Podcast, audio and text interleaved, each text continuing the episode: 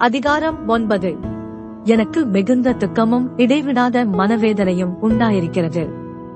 நான் சொல்லுகிறது பொய்யல்ல கிறிஸ்துவுக்குள் உண்மையை சொல்லுகிறேன் என்று பரிசுத்த ஆவிக்குள் என் மனச்சாட்சியும் எனக்கு சாட்சியாயிருக்கிறது. மாம்சத்தின்படி என் இனத்தாராகிய என் சகோதரருக்கு பதிலாக நானே கிறிஸ்துவை விட்டு சபிக்கப்பட்டவனாக வேண்டுமென்று விரும்புவேனே. அவர்கள் இஸ்ரவேலரே புத்திரசுவிகாரமும் மகிமையும் உடன்படிக்கைகளும் நியாய பிரமாணமும் தேவாராதனையும் வாக்கு தத்தங்களும் அவர்களுடையவைகளே. பிதாக்கள் அவர்களுடையவர்களே மாம்சத்தின்படி கிறிஸ்துவம் அவர்களில் பிறந்தாரே இவர் என்றென்றைக்கும் ஸ்தோத்தரிக்கப்பட்ட சர்வத்திற்கும் மேலான தேவன்.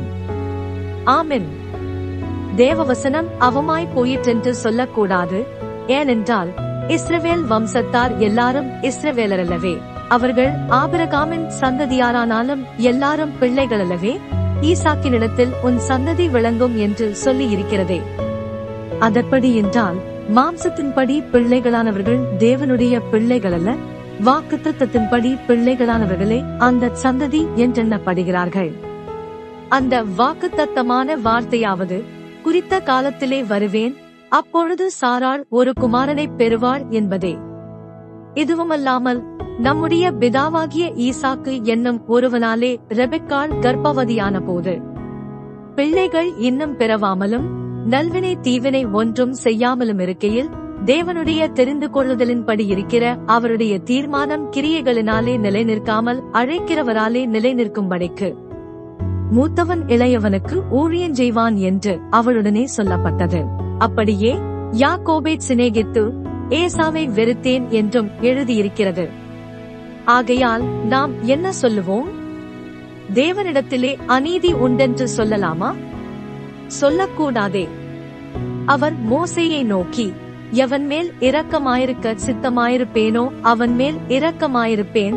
எவன் மேல் உருக்கமாயிருக்க சித்தமாயிருப்பேனோ அவன் மேல் உருக்கமாயிருப்பேன் என்றார். ஆகையால் விரும்புகிறவனாலும் அல்ல ஓடுகிறவனாலும் அல்ல இறங்குகிற தேவனாலேயாம்.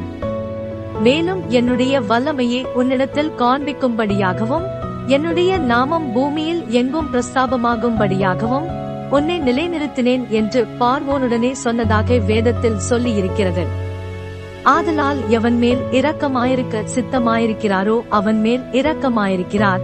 எவனை கடினப்படுத்த சித்தமாயிருக்கிறாரோ அவனை கடினப்படுத்துகிறார்.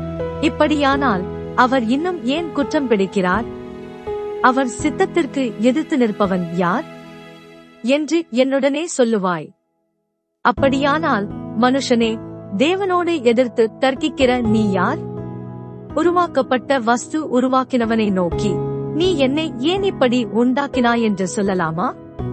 மிதியிட்ட ஒரே களிமண்ணினாலே குயவன் ஒரு பாத்திரத்தை கனமான காரியத்துக்கும் ஒரு பாத்திரத்தை கனவீனமான காரியத்துக்கும் பண்ணுகிறதற்கு மண்ணின் மேல் அவனுக்கு அதிகாரம் இல்லையோ?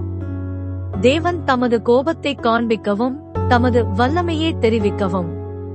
தாம் மகிமைக்காக எத்தனமாக்கின கிருபா பாத்திரங்கள் மேல் தம்முடைய மகிமையின் ஐசுவரியத்தை தெரியப்படுத்தவும் சித்தமாய் அழிவுக்கு எத்தனமாக்கப்பட்ட கோபாக்கினை பாத்திரங்கள் மேல் மிகவும் நீடிய சாந்தத்தோடே பொறுமையாயிருந்தாரானால் உனக்கென்ன? அவர் யூதரிலிருந்து மாத்திரமல்ல புறஜாதிகளிலுமிருந்து நம்மை அழைத்திருக்கிறாரே.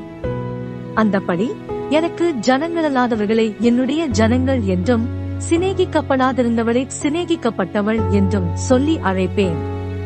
நீங்கள் என்னுடைய ஜனங்களல்லவென்று அவர்களுக்கு சொல்லப்பட்ட இடத்திலே அவர்கள் ஜீவன் உள்ள தேவனுடைய பிள்ளைகள் எண்ணப்படுவார்கள் என்று ஓசியாவின் தீர்க்க தரிசனத்தில் சொல்லியிருக்கிறது.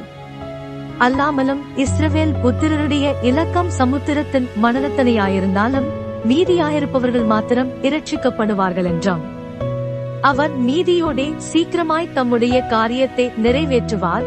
கர்த்தர் பூமியிலே சீக்கிரமாகவே காரியத்தை நிறைவேற்றி முடிப்பார் என்றும் ஏசாயா இஸ்ரவேலரை குறித்து சொல்லுகிறான். அல்லாமலும் ஏசாயா முன்னே சொன்னபடி சேனைகளின் கர்த்தர் நமக்குள்ளே ஒரு சந்ததியை மீதியாக வைக்காதிருந்தாரானால் நாம் சோதோமை போலாகி கொமோராவுக்கு ஒத்திருப்போம். இப்படி இருக்க நாம் என்ன சொல்லுவோம்? நீதியே தேடாத புறஜாதியார் நீதியே அடைந்தார்கள். அது விசுவாசத்தினாலாகும் நீதியே. நீதி பிரமாணத்தை தேடின இஸ்ரவேலரோ நீதி பிரமாணத்தை அடையவில்லை. எண்ணத்தினால் என்றால் அவர்கள் விசுவாசத்தினாலே அதை தேடாமல் நியாயப்பிரமாணத்தின் கிரியைகளினாலே தேடினபடியால் அதை அடையவில்லை இடர்தற்கான கல்லில் இடறினார்கள். இதோ இடர்தற்கான கல்லையும் தவறுதற்கான கண்மலையையும் சீயோனில் வைக்கிறேன். அவரிடத்தில் விசுவாசமாயிருப்பவன் எவனோ அவன் வெட்கப்படுவதில்லை என்று எழுதியிருக்கிறபடியாயிற்று.